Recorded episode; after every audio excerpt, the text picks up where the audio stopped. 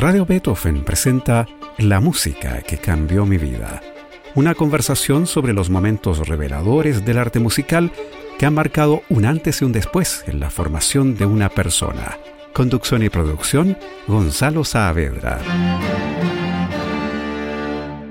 ¿Cómo están? Bienvenidos y bienvenidas a este programa en el que le preguntamos a nuestros entrevistados por esas piezas, esos compositores e intérpretes que han marcado un antes y un después en sus vidas. Hoy estamos con el destacado y exitoso director de orquesta chileno Helmut Reichel, con quien hablamos desde su casa en Bamberg, Alemania. ¿Cómo estás, Helmut? Hola, buenas tardes. Un gusto estar acá. Gracias por la invitación. El gusto es nuestro. Muchas gracias por aceptar la invitación y bienvenido a la música que cambió mi vida. El maestro Helmut Reichel Silva nació en Santiago en 1983 e inició su formación musical a la edad de cinco años en el Conservatorio Nacional de Música de Santiago. Más tarde continuó sus estudios en Alemania. Destacó primero como violinista, obtuvo su diplomado de solista en la Escuela Superior de Música de Würzburg e integró la Filarmónica de Stuttgart y la Orquesta del Teatro de la Ópera de Gelsenkirchen entre 2007 y 2010. También tocó el violín gitano e hizo jazz, siendo uno de los pocos solistas en este género. Posteriormente realizó sus estudios de dirección orquestal en la Musikhochschule Stuttgart con Per Boring y en la Musikhochschule Trossingen con Sebastián Tewinkel. Helmut Reichel ha recibido importantes premios en varios concursos de dirección orquestal y ganó el programa de dirección Dirigenten Podium Baden-Württemberg, lo que le ha permitido trabajar con destacadas orquestas en Alemania. Su carrera internacional comprende actuaciones con la Orquesta Sinfónica de Tokio, la Orquesta Sinfónica de Basilea, la Orquesta Ensemble Kanazawa, la Filarmónica y Orquesta de Cámara de Stuttgart, la Orquesta de Padua y Véneto y la Filarmónica George Enescu, entre muchas otras. En Chile ha dirigido las principales orquestas, incluida la Nacional Juvenil, Recordamos también especialmente una magnífica y memorable versión de la consagración de la primavera de Igor Stravinsky que hizo con la Orquesta Sinfónica de Chile en marzo de 2019 en un concierto que también incluyó obras de Alberto Ginastera y Aaron Copland.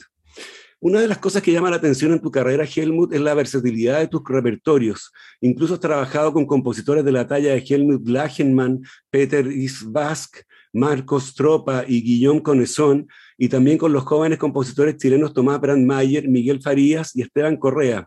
Parece sentirte cómodo con el repertorio contemporáneo, pero también interpretas compositores del siglo XIX, como Beethoven, Tchaikovsky o Rimsky-Korsakov, como veremos enseguida. ¿Hay un cierto repertorio que te sea tu preferido o con el que te sientas más cómodo? La verdad, esa pregunta hace algunos años podría haberla limitado más fácilmente a algunos compositores, pero actualmente, eh, con el tiempo, el espectro se va abriendo tanto. Em, creo que uno de los compositores con el cual más me siento conectado con el lenguaje es Bartok, Debussy, Mahler, todos los que tienen un lenguaje muy, muy, muy propio. Por supuesto, Beethoven ha sido muy importante en mi formación musical, pero así también son los compositores contemporáneos actuales de Europa, de Chile, eh, igual de importantes como los clásicos. Entonces, a esta altura es difícil escoger claro. alguno preferido. Oye, tú como primera obra para este programa elegiste Sherezad, opus 35 del ruso Nikolai Rimsky-Korsakov, una pieza de 1888 que está basada en las Mil y una noches. El compositor puso títulos a cada movimiento, El mar y el barco de Simbad, la historia del príncipe Calendar, el joven príncipe y la joven princesa, en fin, pero luego se arrepintió y los quitó, aunque hoy es frecuente verlo en los programas de mano y en las grabaciones de esta obra. Tú has interpretado esta pieza varias veces, como veremos enseguida.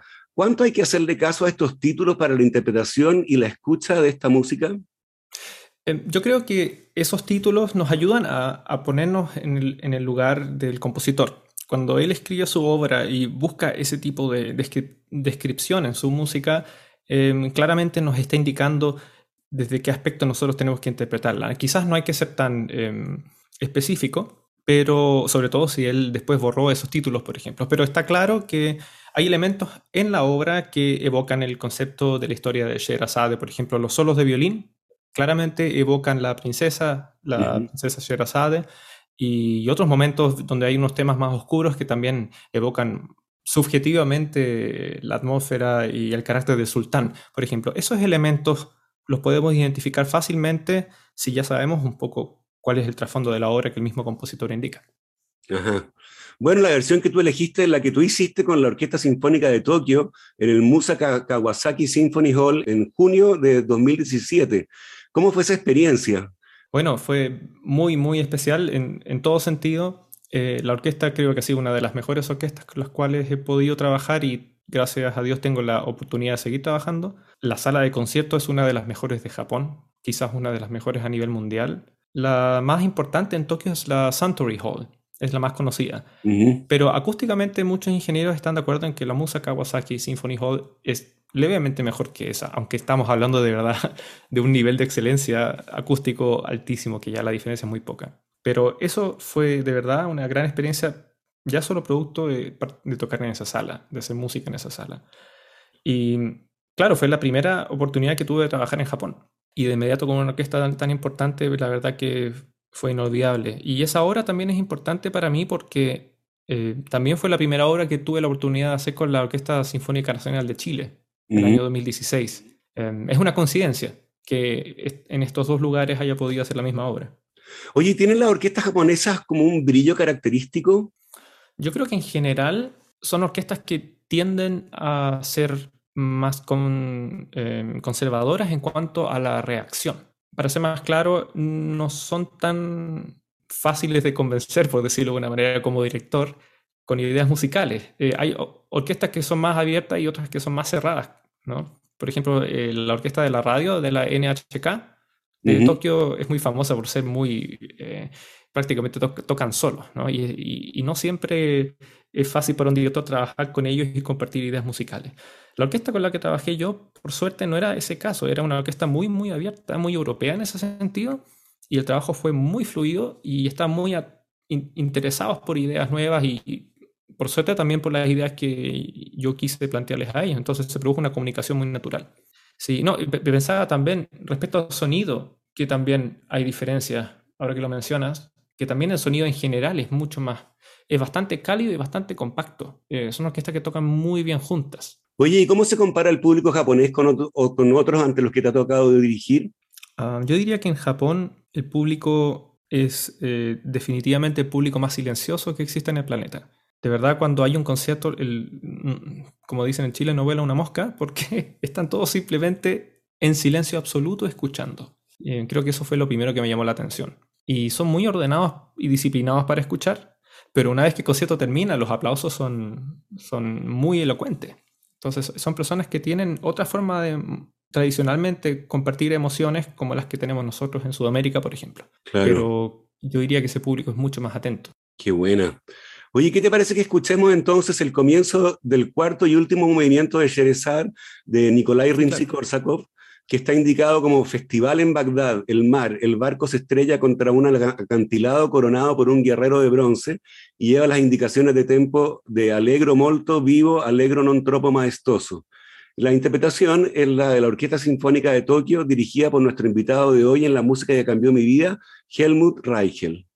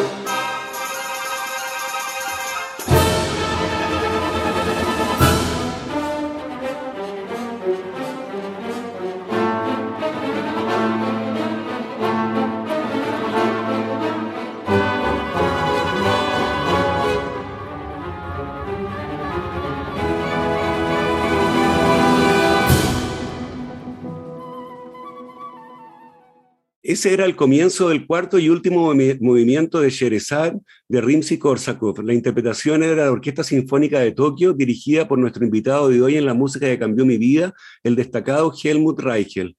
Cambiamos de registro ahora porque la siguiente obra que tú elegiste para el programa es la segunda sinfonía de Mahler, Resurrección, una pieza compuesta entre 1888 y 1894 y estrenada en 1895. Es interesante notar que Sherezad, que escuchábamos recién, fue compuesta por Rimsky-Korsakov el mismo año en que Mahler comenzó esta sinfonía y da cuenta de los mundos muy distintos que estaban en la cabeza de estos compositores, ¿no? Así es. Yo creo que ambos estaban viviendo dos realidades muy diferentes. Por un lado tenemos a un compositor como Rimsky-Korsakov que estaba medio a medio en, en el mundo de una tradición musical muy importante que es el de la Rusia del siglo XIX Recordemos que Rimsky-Korsakov también fue profesor de composición de muchos otros compositores que siguieron más adelante y una influencia muy, muy grande en su país. En particular, su forma de componer era bastante conservativa para ese tiempo y muy protectora de lo que eran las tradiciones de la música rusa del siglo XIX. Y por otro lado tenemos a, uno de los compositores que más barreras destruyó a, fines del siglo XIX, y comienzo del siglo XX, que era Gustav Mahler, que precisamente estaba buscando por el otro lado los límites de, de un lenguaje completamente nuevo. O sea, son dos extremos, la verdad. Oye, háblanos de esta sinfonía, Helmut, de la versión que tú elegiste para que escuchemos hoy y de por qué es una de las músicas que cambió tu vida. Bueno, yo honestamente no recuerdo exactamente cuál fue la primera obra de Gustav Mahler que yo escuché en mi vida. Creo que fue la primera sinfonía. Eh, pero sin duda recuerdo cuando escuché por primera vez la segunda, porque eh, no solo por, lo impactante del lenguaje y de la obra completa, sino que también el impacto que le da el uso de las voces, del coro y de las dos solistas que aparecen en la obra. Y es tan diferente a la primera. También yo creo que mm, ha sido una de las experiencias más fuertes. Recuerdo aún como adolescente escuchar esa sinfonía una vez completa. No recuerdo cuántos años de, haber tenido, unos 13, 14, creo. Em, y de verdad causó un impacto muy, muy grande. Ahora, en particular esta versión es especial porque se produjo, bueno, se realizó este concierto dirigido por Subimeta con la Orquesta de la Radiodifusión Bávara, em, hace, celebrando eh, una despedida al director eh, Maris Jansons que falleció precisamente, exactamente hace dos años. En el marco de esta despedida se interpretó esta sinfonía que era una de las obras preferidas de él.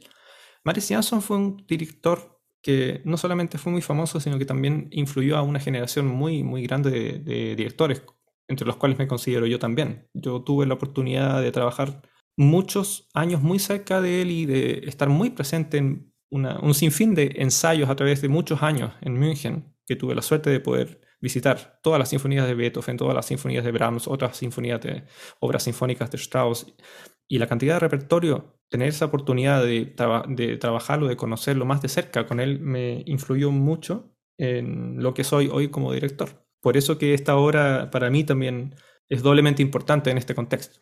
Ajá. Bueno, ¿qué te parece que escuchemos entonces el final de la segunda sinfonía Resurrección de Gustav Mahler? Interpretan Golda Schultz, soprano, Gerhild Romberger, contralto, el coro y la orquesta de la radio de Baviera dirigidos por Subin Meta.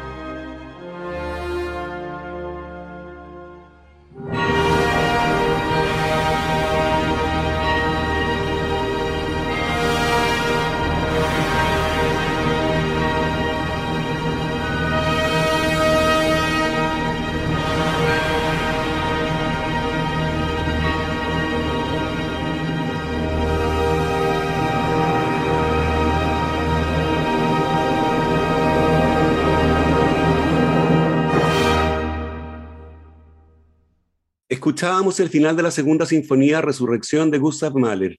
Interpretaban Golda Schultz, soprano, Gerhil Romberger, contralto, el coro y la orquesta de la radio de Baviera dirigidos por Subin Meta. Estamos con el destacado director de orquesta Helmut Reichel en la música que cambió mi vida en Radio Beethoven. Y para el final, una pieza que ha sido favorita entre los invitados a este programa. Se trata de La consagración de la primavera de Igor Stravinsky, una obra de 1913 que conoció el escándalo y el rechazo cuando se estrenó en París con los ballets rusos, pero que luego se convirtió en la pieza sinfónica más importante del siglo XX. Cuéntanos cuál es tu historia con esta obra, Helmut, de la que, como decíamos al comienzo, tú mismo hiciste una versión excelente con la Sinfónica del 2019. Bueno, em, creo que esta es una obra que hoy en día ya es parte del repertorio estándar de la mayoría de las orquestas sinfónicas a nivel mundial eh, de la literatura y tener la suerte de poder trabajar esta obra con la Orquesta Sinfónica Nacional de Chile fue una alegría muy muy grande. Yo recuerdo que la primera vez que escuché esta obra también similar a lo que ocurrió con Mahler fue de verdad un antes, marcó un antes y un después en, en mi mundo musical. Y la primera grabación que escuché precisamente fue a través de un CD que tenía mi, mi padre en su colección, que, que era con la, una grabación con la Filarmónica de Berlín donde, y con Herbert von Karajan, donde también está incluida la obra Apolo, Musajet de Stravinsky. Y yo recuerdo escuchar, sin exagerar, escuchar ese CD eh, cinco o seis veces seguidas en repetición, prácticamente todos los días, durante años. Y de verdad con poquísimas pausas entre medio. Y ese nivel de obsesión que, que, que, que se dio con esa obra, creo que fue producto de, la, del magnetismo que, musical que produjo en mi mundo enfrentarme a una obra de esa envergadura, de ese tipo. Oye, ¿y cuáles son los mayores desafíos para la interpretación de una obra como esa? Si uno ve la partitura y la analiza eh, desde el punto de vista estructural, es bastante claro lo que pide el compositor y cómo está escrito. Em, lo primero es que hay que considerar que es un ballet. Es una música que está compuesta para el escenario de ballet, donde la música la orquesta se encuentra en un foso. Considerando eso, uno ya tiene una noción general de que la música siempre tiene que ir en función a baile y movimiento. Entonces, desde esa perspectiva, uno interpreta los diferentes temas, motivos, en un marco melódico, pero más bien estricto en cuanto al ritmo y al tempo, que están bien claros dado por Stravinsky. Hoy en día no es, yo creo que es, es una obra que es tan popular que ya no es no se podría decir que es una obra imposible de tocar o una de las más difíciles que existe. Sin duda es, una obra que es compleja, pero creo que hoy en día estamos en una generación en que, se ha, eh, que ha crecido con esta obra en los oídos. Entonces, antes se decía que era prácticamente imposible dirigir por la dificultad de los cambios de compase. Pero hoy en día esta obra es parte estándar del estudio de cualquier director de orquesta y creo que todos están en condiciones de hacerla. Claro. Bueno, ¿qué te parece que escuchemos entonces un extracto de la primera parte, Adoración de la Tierra, de la consagración de la primavera de Igor Stravinsky? La interpretación que eligió Helmut Reichel es la de la de Herbert von, von Karajan y la Filarmónica de Berlín en una grabación de 1985.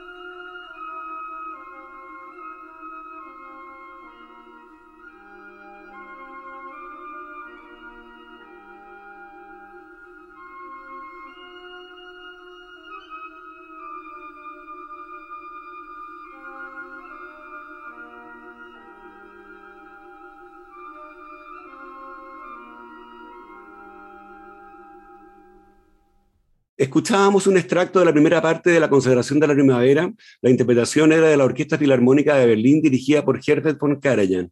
Llegamos hacia el final de este programa en el que estuvimos con el destacado director de orquesta chileno Helmut Reichel. Yo te quiero agradecer especialmente, Helmut, por haber querido participar en la música que cambió mi vida con tu selección musical y tus sabios comentarios. No, muchas gracias a ti por la invitación nuevamente y ha sido un placer poder conversar contigo sobre estas obras. Eh, el placer ha sido mío. Y a ustedes los dejamos convidados para una nueva versión de este programa el próximo domingo a las 13.30 horas. Recuerden que pueden escuchar este capítulo y los otros que han sido emitidos en forma de podcast en nuestro sitio web radiobeethoven.cl. No se vayan de nuestra sintonía, ya viene temporada Música UC con Romina de la Sota y Sergio Díaz, que presentan conciertos del Instituto de Música de la Universidad Católica. Muy buenas tardes. Radio Beethoven presentó La música que cambió mi vida, una conversación sobre los momentos reveladores del arte musical que han marcado un antes y un después en la formación de una persona. Conducción y producción, Gonzalo Saavedra.